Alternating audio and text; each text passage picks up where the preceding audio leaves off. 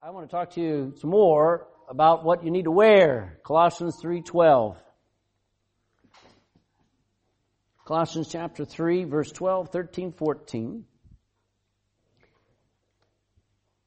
He says, "Put on therefore as the elect of God, holy and beloved, bowels of mercies, kindness, humbleness of mind, meekness, long suffering, verse 13, forbearing one another and forgiving one another. If any man have a quarrel against any, even as Christ forgave you, so also do ye. Above all these things, put on charity, which is the bond of perfectness. All right, so the Bible tells us to put off, back there in verse 8 and 9, he gives us six things to put off. He says, put off all these anger, wrath, malice, blasphemy, filthy communication out of your mouth, and lie not one to another. So those six things are things that, and I call them besetting sins. I call them sins that we, we settle into, we easily get into. Somebody define for me malice. What's malice? It's meanness. Is that what you're going to say? Yeah, great minds think alike. Um, uh, and it's just, it's the desire to get even. And blasphemy. I mean, we think, well, I'm a Christian. I would never blaspheme, God. But the Bible says if our lives aren't in line with the book, we are blaspheming the Word of God. And if our, if our lives, if we, if, if we claim to, to, you know, be a, uh, a child of God and yet we're honoring the devil, aren't we hypocrites? So we can, we can do enough blasphemy, uh, and also filthy communication out of your mouth. I know nothing comes out of your mouth that's ever wrong, right, Obi? Never do you say a wrong word, a, a cross word, a harsh word, do you? Yeah, we do. Filthy communication out of your mouth. And the last thing is all lying. Those six things people get comfortable with. And so what, what Paul says, put them off. He doesn't say, well, reduce them. He says, put them off. Give them to the charity shop. Put them out into the rubbish. Whatever you gotta do, don't wear them. And he gives eight greater replacements, better responses to hurt. All of these are responses to hurt. Do you notice that? All of those things are responses to how to, to, to when things go wrong in our life. So what are the better responses to the hurt? Well, he gives, as we saw, the bowels of mercies, the kindness, the humbleness of mind, meekness, long suffering, forbearance, forgiveness, and charity. So, between these two, which one, which one is better for a Christian to be wearing, so to speak? if there's anything your family and anything that your coworkers and schoolmates ought to tell, they ought to see by your life that. Okay? And, and you know what all of those are? That's the life of Christ. That is Christ in you, living through you. Paul says, I live, uh, the life which I now live, I live by the faith of the Son of God. So that's His life lived through us. So, let's look at those eight reactions to, your, to, uh, in your life to besetting sins. Let's pray again. I feel like I need to pray. Father, I pray that you'd help us to hear and, oh, and, and, and really adapt the way we think and change. Now, we can try and change, but we won't. We'll always fall back on our old ways because our pride will stop us. So we got to yield and, and let you surgically, marvelously pull away what's wrong in us and replace with something that's better. So that's why he gave us the Bible. Faith cometh by hearing, and hearing by the Word of God. If I need grace, if I need strength, if I need help, if I need change, I get it through obeying the Word of God. I pray that we would do that tonight for Jesus' sake and for this lost world's. Amen. All right. So let's just look at the eight attitudes, and maybe in the side of your Bible or maybe in a notepad, you need to write down these definitions because a lot of times when you're reading the Bible, God meant you to go, what does that mean?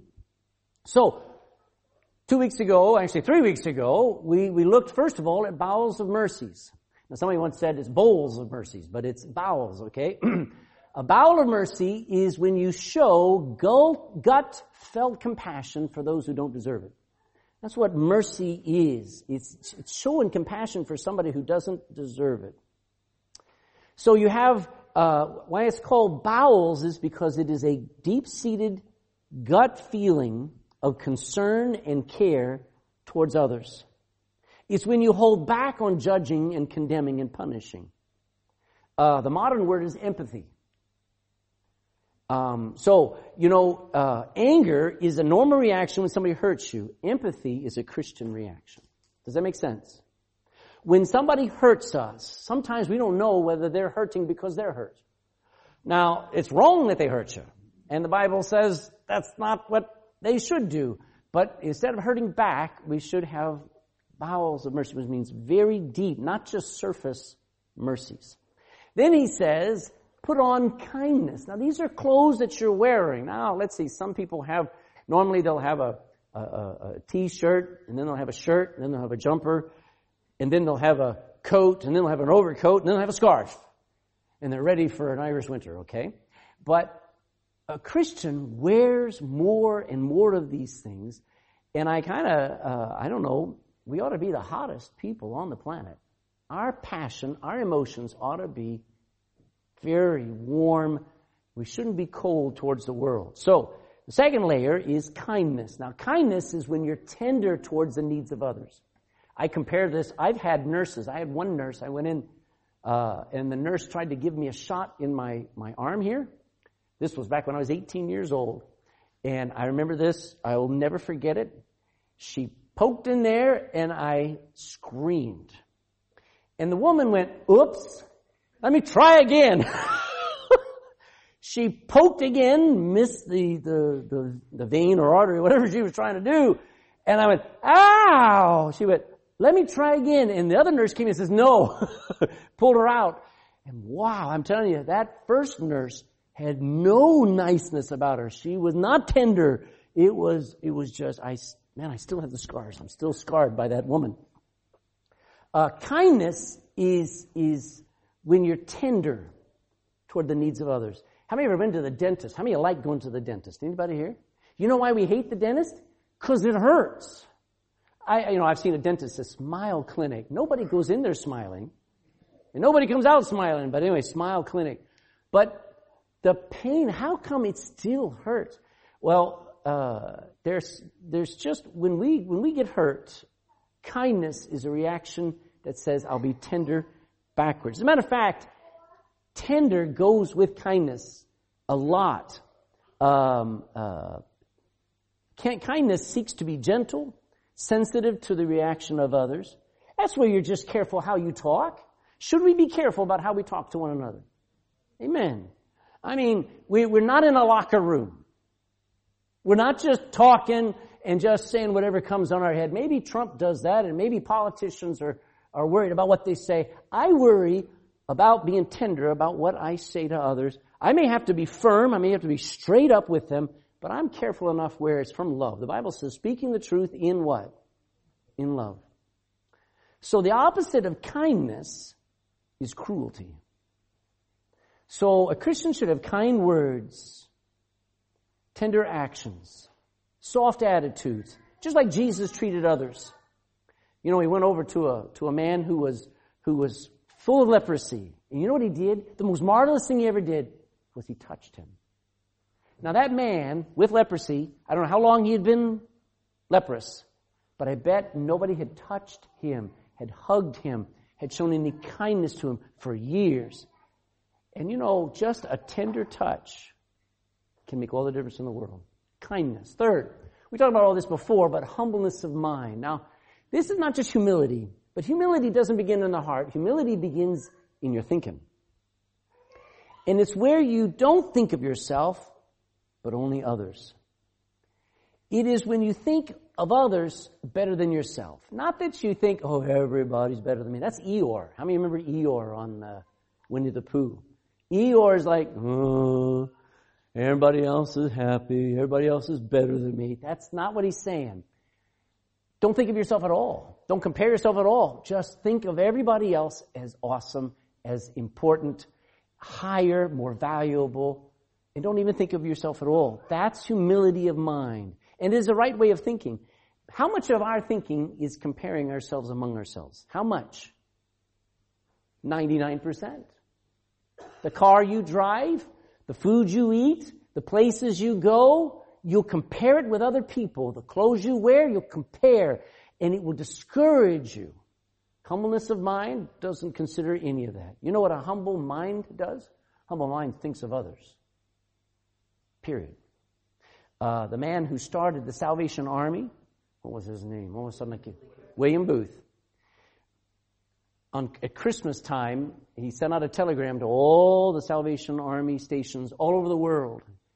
And he put one word on that telegram, and he just reminded them you know, how many of you know what the Salvation Army is? How many you know what I'm talking about? Salvation Army. Okay, Salvation Army for years and years and years. I don't know what they're like now, really.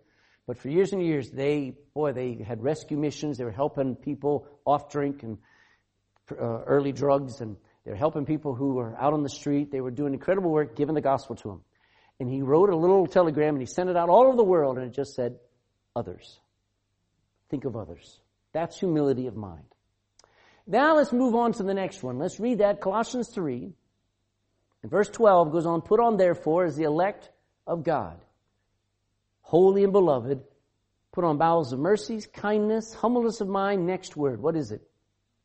Meekness. Now meekness means mild of temper, soft, gentle, not easily provoked. Matthew 5 5, Jesus said, Blessed are the meek for they shall inherit the earth. Now, evidently, evidently, uh, Christ honors meekness, not strength. Normally, strong people, super strong people win battles. But in God's kingdom, meek people win battles. Now, uh, somebody has described meekness as strength under control, and that's true. I don't doubt it. Meek people are not weak people. That's not the definition. That's not how it's supposed to work. But what meekness looks like is it has no temper. It is soft.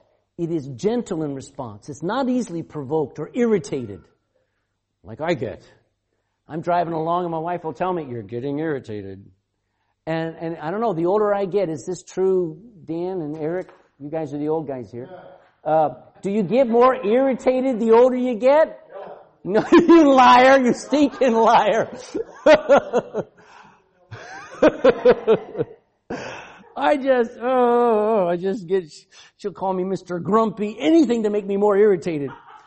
But uh, meekness does not get irritated. Uh, it, it, meekness yields. It gives into, even when you're hurt. Now, the opposite of meekness is harshness.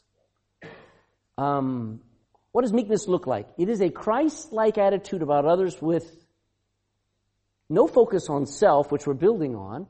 And, and meekness basically is an attitude that you're, you're not really there, okay? A meek person doesn't go, hey everybody, hey, I'm pretty awesome. I'm really the leader here. Follow me. Meekness doesn't do that. Let me show you. Go to Numbers chapter 12. We'll come back to Colossians in a minute. Numbers chapter 12.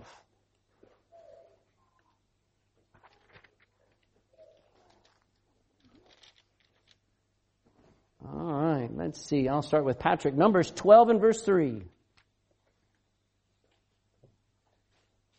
Now the man Moses was very meek above all men that were upon which were upon the face of the earth.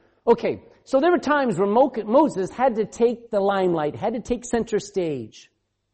But that wasn't, he was meek, which was his attitude. He didn't want it, did he? Where would he have rather been? Back on the backside of the desert taking care of sheep. But there he was, and when he was up there, who got all the attention when Moses spoke? Who got all of the people's attention? God. Moses didn't say, well, the one time he says, you know, when he's talking to him, boy, you know, he gets very angry, and all of a sudden he forgets about being meek. But Moses was very meek. Now, it doesn't mean that he was weak. It says Moses was strong, firm, he was somber, he was a serious man. And he had super authority. You didn't mess with him. Listen to Hebrews 10:28. It says, "He that despised Moses' law died without mercy under two or three witnesses." So you didn't cross Moses. But Moses wasn't the big deal. Under the Old Testament, Moses got everybody's attention on the holiness of God. Wouldn't that be a great church? How many churches are focused on the main guy speaking all the time and all the attention that he attracts? It really is not so important who's speaking, it's what they're saying. And on whether in church your attention in your life is being drawn to Jesus Christ. Jesus said, if I be lifted up, I will draw how many men? All men. So meekness brings no attention to yourself. Meekness focuses it on, on God and on Christ. Now, wives and ladies in general have to have this attitude in their home. 1 Peter chapter 3. 1 Peter chapter 3.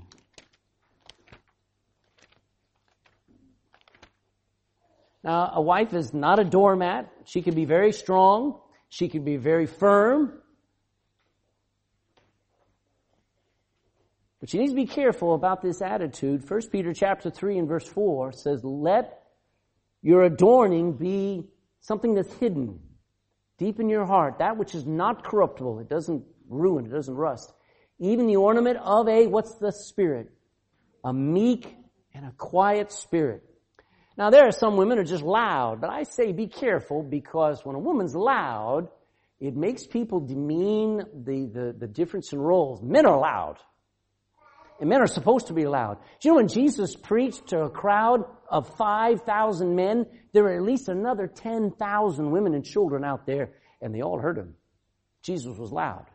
Now, if a woman spoke and 10,000 people heard her, that would be an embarrassment. Amen? That would not be right especially in a home. Over and over, Proverbs warns about a loud and a contentious woman. And it is that, listen, loud and contentious women are in the pub. And they ought not to be in a family, in a home.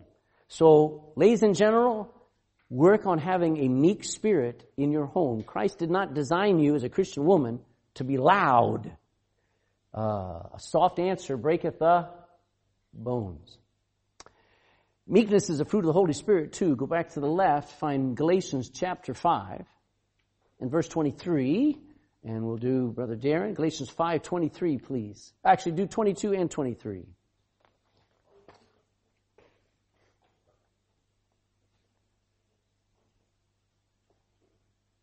But the fruit of the Spirit is love, joy, peace, long suffering, gentleness, goodness, faith, meekness, temperance.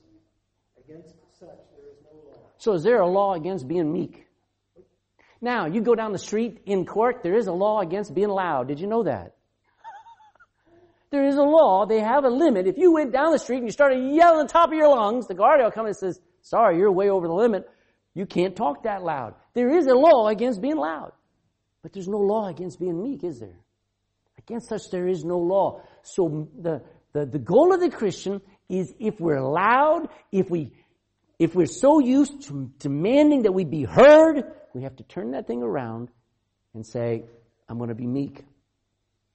Um, Jesus has this attitude. Matthew 11, 29 says, Take my yoke upon you and learn of me, for I am meek and lowly in heart, and you'll find rest unto your souls. Go to Zechariah. Uh, Zechariah, just before Malachi and Matthew. Find a, a,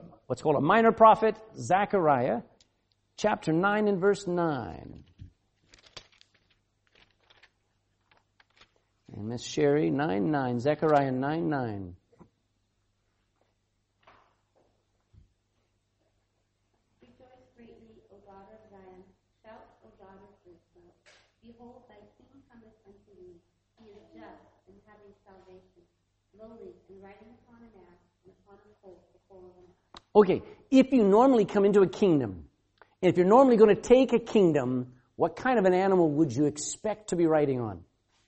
A stallion, the broadest, strongest, most beautiful horse ever, ever found.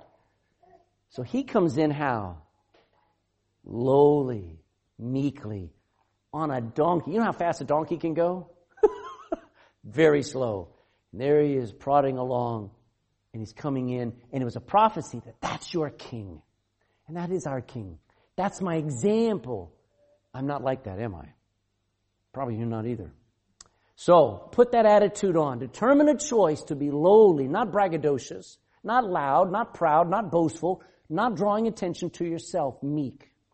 Choose to wear meekness. Next one. Long suffering.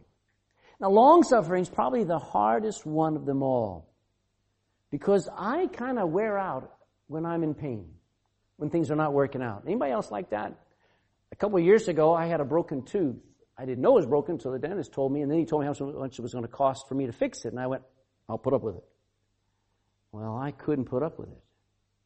I mean, after you've had pain for a while, you'll pay any price to get rid of it. Long suffering puts up with things.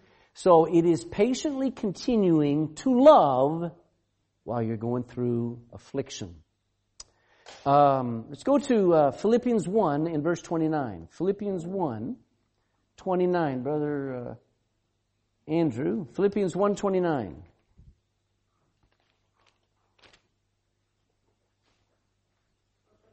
Philippians 1,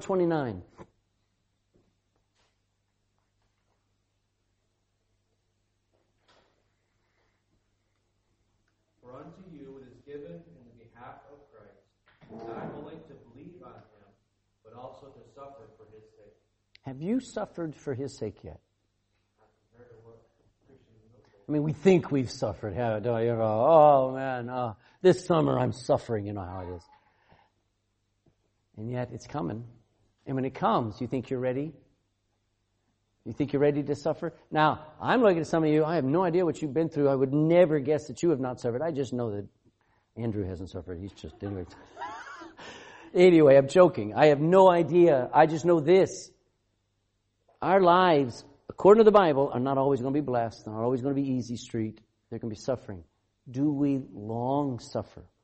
Uh, Jennifer, 2 Timothy 3. Go to the right. 2 Timothy chapter 3 and verse 12.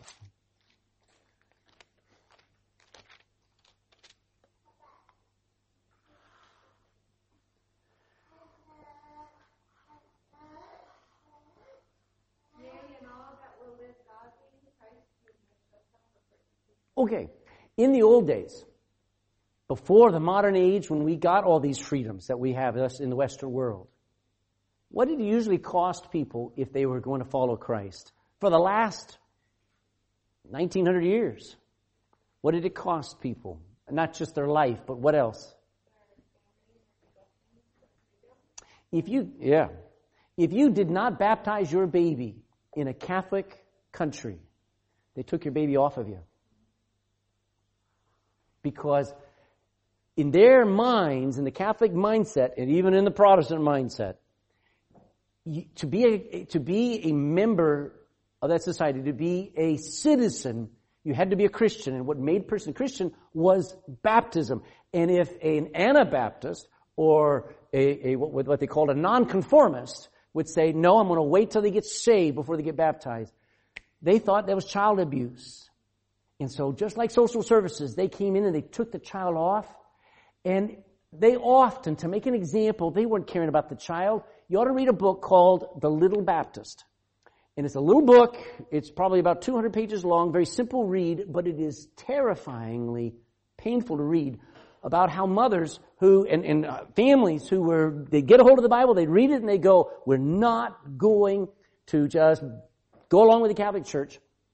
And when they would break through the door and would take the children, they weren't taking them and caring for them. They would take them then and they would bound up the mom and the dad and they would put them in the carriage. They would take them to a bridge and they would watch as they threw their baby over into the water and say, there, because you wouldn't baptize them, we would baptize them. And they drowned their babies that way. And it was horrific. Those were the days that the Huguenots, you know about the Huguenots, you know the smallest amount, you should read about what they paid to follow the Bible. So they suffered. I've never contemplated being able to suffer like that. And you know, when, when, when they should have rioted and fought back like they did up in Northern Ireland and like they did in, in Spain, real Christians didn't fight back. They suffered. They suffered, man. Long suffering. Just, just for trying to do right. Not harming anybody else. Just trying to live godly. Long suffering. So the next time somebody's being harsh to you, and, and a thorn in your flesh. What did Jesus teach Paul about his thorn? You're going to have to live with it. But here's the, here's the, His grace is, but you're going to have to live with it. You're going to have to suffer long. So when you get dressed in the morning, and you look at all those clothes and you're deciding which one you're going to wear, remember, I better be prepared to wear long suffering today if it gets hard. Amen. Then he says something else. He says forbearance. Now forbearance is a patience with those that hurt us. Isn't that funny? There's patience there. Here's patience. I guess God really wants to work on patience in us. Paul says there are two attitudes. If you go back to Colossians, two attitudes will end all quarrels in a home. Colossians chapter 2 and, uh, I said 2, chapter 3. In verse 13 he says, forbearing one another and forgiving one another, comma. Because if any man have a quarrel against any, even as Christ forgave you, so also do ye. The answer to a quarrel, a fight, an argument, a knockdown, drag out war is forbearance and forgiving. So let's look at forbearance for a minute. To forbear is to resist, to avoid, to put off, to hold back, to refrain yourself, restrain yourself, I like some of these words, to sacrifice your own needs, to avoid confrontation, to pass over, to pass up an opportunity, to refuse to attack, to starve your own anger, to tolerate, to endure, to make allowance for. All of that out of the dictionary. To forbear is to resist the urge to fight back. That's forbearance. And you're holding back so that love continues. Go to Hebrews chapter 13 and verse 1. Um, Adelina, Hebrews 13, 1. Holding your place here in Colossians. Hebrews 13, 1, please.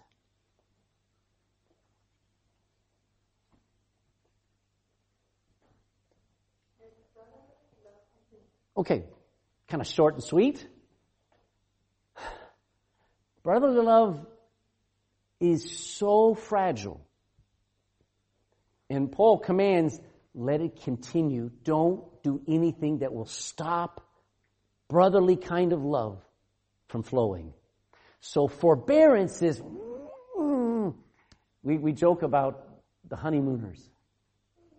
And we joke about it. If any of you ever watched the 19, it was 1940s or 1950s. When were they on? 50s and 60s.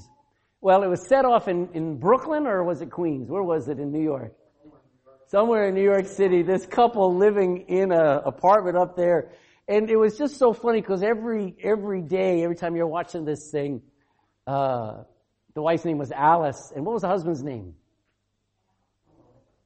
Ralph. No, no, Ralph is, what's Ralph? Yes, okay, his buddies. Yeah, it was Ralph and Alice. It's, but anyway, but Ralph would say to Alice, one of these days, Alice, one of these days, right in the kisser. But he would always joke, and we knew it was funny. We knew it was a joke.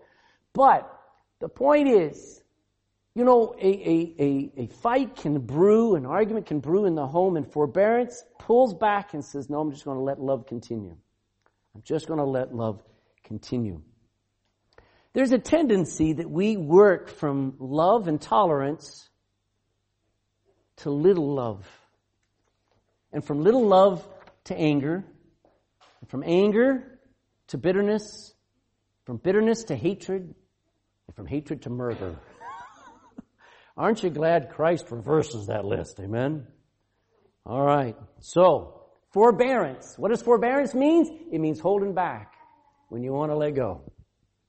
Then he gives another word, he says forgiveness. Now, do you know how much of the Bible is about forgiveness? From Genesis chapter 3 on, God has had to forgive us countless times. And we've been taught to forgive and to go beyond. And so he says forgive. Now somebody, most people have no idea what forgiveness is, but let's go to Ephesians chapter 4 and verse 31. Ephesians 4 and 31. And um, uh, Eric, brother Eric, would you read Ephesians 4, 31 and 32?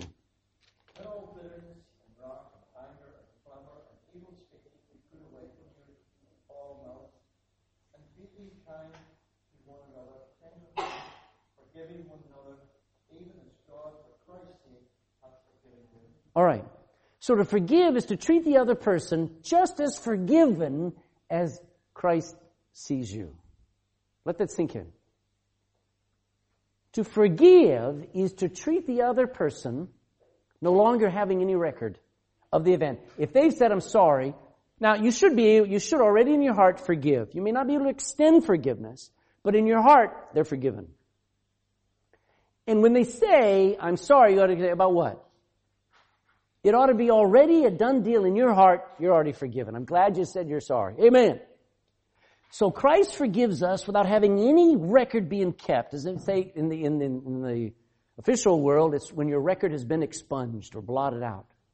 And that means no more remembrance either. You cannot re- keep a record. Do you know what the devil does? He's called the accuser of the brethren, and what does he do in our heads? He reminds us first of our own sins and then the sins of others. Don't let him do that. forgiveness. It actually involves you paying for the injury yourself, especially when you're forgiving one another. That's forgiveness. And then he ends with one great final hat or scarf or whatever you want to say when you put it on, and that's the word charity. Now, when we talk about charity, I'll talk about what that diamond is in a moment. We often talk about charity as a King James Bible word, and we kind of are embarrassed of it. Never be embarrassed of a advanced word that so far it is unknown of to the world. Let's look at two scriptures. Uh, John 15, 9, and uh, um, Kira, John 15, 9.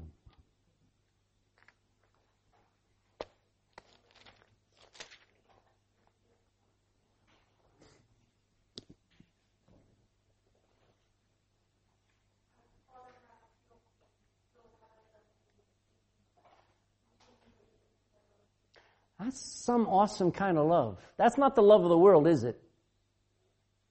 That kind of love is unknown to the world. Now, 1 John 3 1, uh, Kevin, 1 John, all the way to the right. 1 John chapter 3 and verse 1.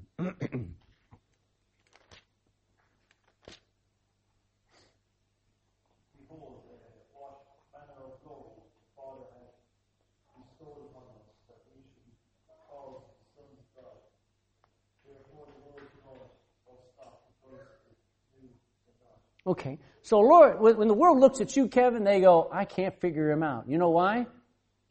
Because the love of God. Not your perfection, but the love of God affected you. And look at the, the kind of love the Father has just poured out on us is unknown to the world. That's why it's called charity here. Um, what is it? What kind of love is that? It is a perfect love. It is absolutely perfect. It is a, it is, you know, you know why it's perfect? Because it doesn't have me in it. Charity doesn't have me. It is all a gift.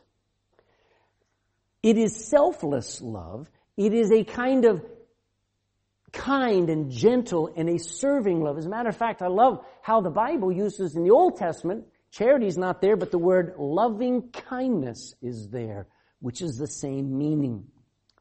So, there in Colossians it says, it is the bond of perfectness. You know what that means? You know what bond is? It's a glue. And it's a perfect glue for any home, any church, or any community. If this church has one thing going for us, it'll be our love for the book and our love for one another. It's no good if we say we love the book and we don't get along with one another. It's no good if we say we love God and we don't get along with one another. So, by this all men know that you're my disciples if you have perfect doctrine. Is that what the Bible says? No, if you have love one to another. And what kind of love? A love that's like God's love for His Son and like Christ's love for us. That's charity. Charity, therefore, is the best attitude a person can ever achieve.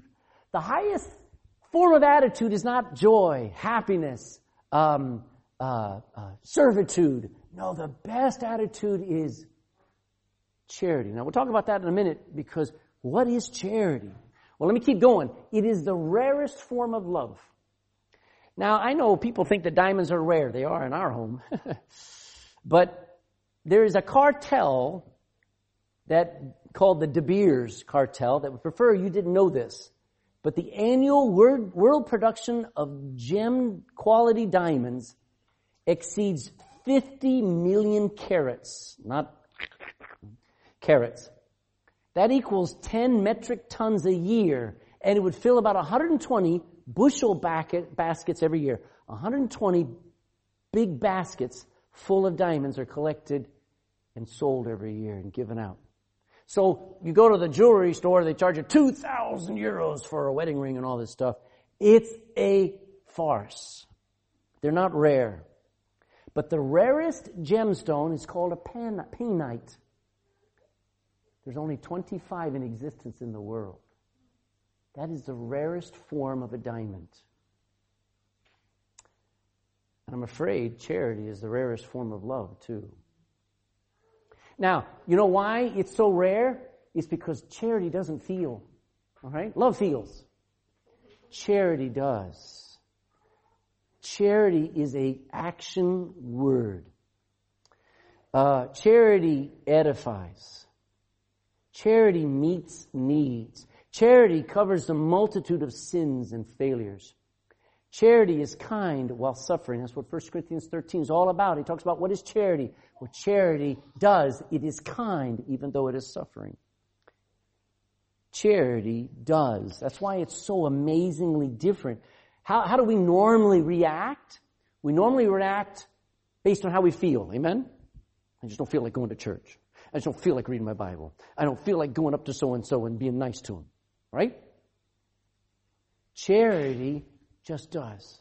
Doesn't wait for a feeling, doesn't have to have a feeling. Charity is the best attitude that I need to wear and need to have. Yes, I need to have love. There's nothing wrong with having feelings. But this kind of love is so rare because it's not done. We're waiting for a feeling. All right. Next week I'm going to talk about the peace of God. If you go back to Colossians, I'll show you where we're going with this thing. Those eight things bring you to a place where God can change your whole life and mindset about life. Colossians 3:15 says after you've gone through 12, 13, 14 it says verse 15 and let the peace of God rule in your hearts. Now the peace of God, I think God's at peace, would you agree? I think he doesn't panic. I think he doesn't worry. And that kind of peace can be in me if I start to wear those kind of attitudes. Now, concluding thoughts. Gentlemen, when you're looking in your wardrobe there and you're trying to decide on what to wear, ladies, it's hard resisting the temptation to react the way we always have. Would you agree? The, the devil will always get your attention on what is easiest to wear instead of what is right to wear. Isn't that true about even physical clothes? we'll go there. All of those above attitudes are present and full in Jesus Christ not in Muhammad. In one of the surahs in the Quran, it says, To Allah, there are no animals viler than those who do not believe and who remain unbelievers. The, the, to, to Allah, people who are not Muslim are worse than, there's no animal viler. Is that how you see people? Is that how you treat people? Is that how Christ dealt with unbelievers? Is that how he dealt with people who weren't following him and right alongside with him and his disciples? Muhammad doesn't help people. The concept of loving one's enemy is very hard for a Muslim to understand. One way to blow a Muslim's mind is say, you know, Jesus taught that we're to love our enemies. And you know what? They'll look at you going, that is crazy. Because in Muslim teaching, loving an infidel is like going against God since God cannot love an infidel. So, all of these things that we just take for granted because they're in the Bible are so different than what Muhammad taught, than what Buddha taught. I read this. I read a quote about Buddhism's impact. I can't tell you how many times uh, I have sat somewhere and I've seen somebody reading about Buddhism. It really freaks me out. I'm in Ireland and I expect everybody to be Catholic and they're all reading about Taoist meditations and Buddhist meditations and thinking thing. But I read this, somebody asked this guy about the impact of Buddhism on the world's problems. And this guy named Christmas Humphreys, I don't know why he's called Christmas, but that's his name. He's a Western Buddhist, and he says it may be asked what contribution Buddhism is making to all the world problems, the national problems, the social problems. The answer is clear. None. the truth is, you ever wonder why Christianity seems to be able to successfully generate an enormous number of mercy-oriented ministries, organizations, and movements that serve man and beast? Why did Christians produce so many universities and hospitals and prison ministries, anti-poverty movements, while Buddhism is unwilling to do that? If Buddhism is so mercy oriented like they claim, why hasn't it made a hospital yet? You don't go to the first Buddhist hospital. No, you'll find, you'll go down to the Mercy Hospital. You'll go down to Our Lady of such and such. Now, it turns out Humphreys gives in his next paragraph, he says, the reason is clear. One man at peace lives happily. One man at peace within lives happily. In other words, when you think of yourself and you only seek to be happy yourself, the last thing you want to think about is someone else. That's the core of Buddhism. Hum- humanism, uh, I'll just go put that. Humanism is a constant changing rules of morality based on survival of the fittest. That's why you have abortion and euthanasia. Humanists will change their morals every other week. Only Jesus Christ has affected our world and brought in such concepts as empathy and, and honored it as long suffering, as loving kindness, um, uh, all of these lists that we're encouraged to wear. That's why I want to be like him. That's why I just love the Bible. These eight outfits are responses for us to put on. Somebody, and I just gave you one. Somebody say one for me. Let's see if we can remember them. Bowels of mercies. Kindness. What, Marcus? That was what you're going to say? What else? Humbleness of mind. Long suffering. What's what? Forbearance. Forgiving, forgiveness. Yes, sir? Meekness. He took it, huh? Bill? I mean, John? Charity. Now, that'd be the last one we think of, isn't it? That'll be the last one. Now, God always saves the best for last. But it doesn't mean it's least at all. So, alright. We got a lot of work on. Tomorrow morning we ought to wear all of those things, not just one. Well, today I'm going to be meek. well, and then you're going to find yourself out of balance somewhere else.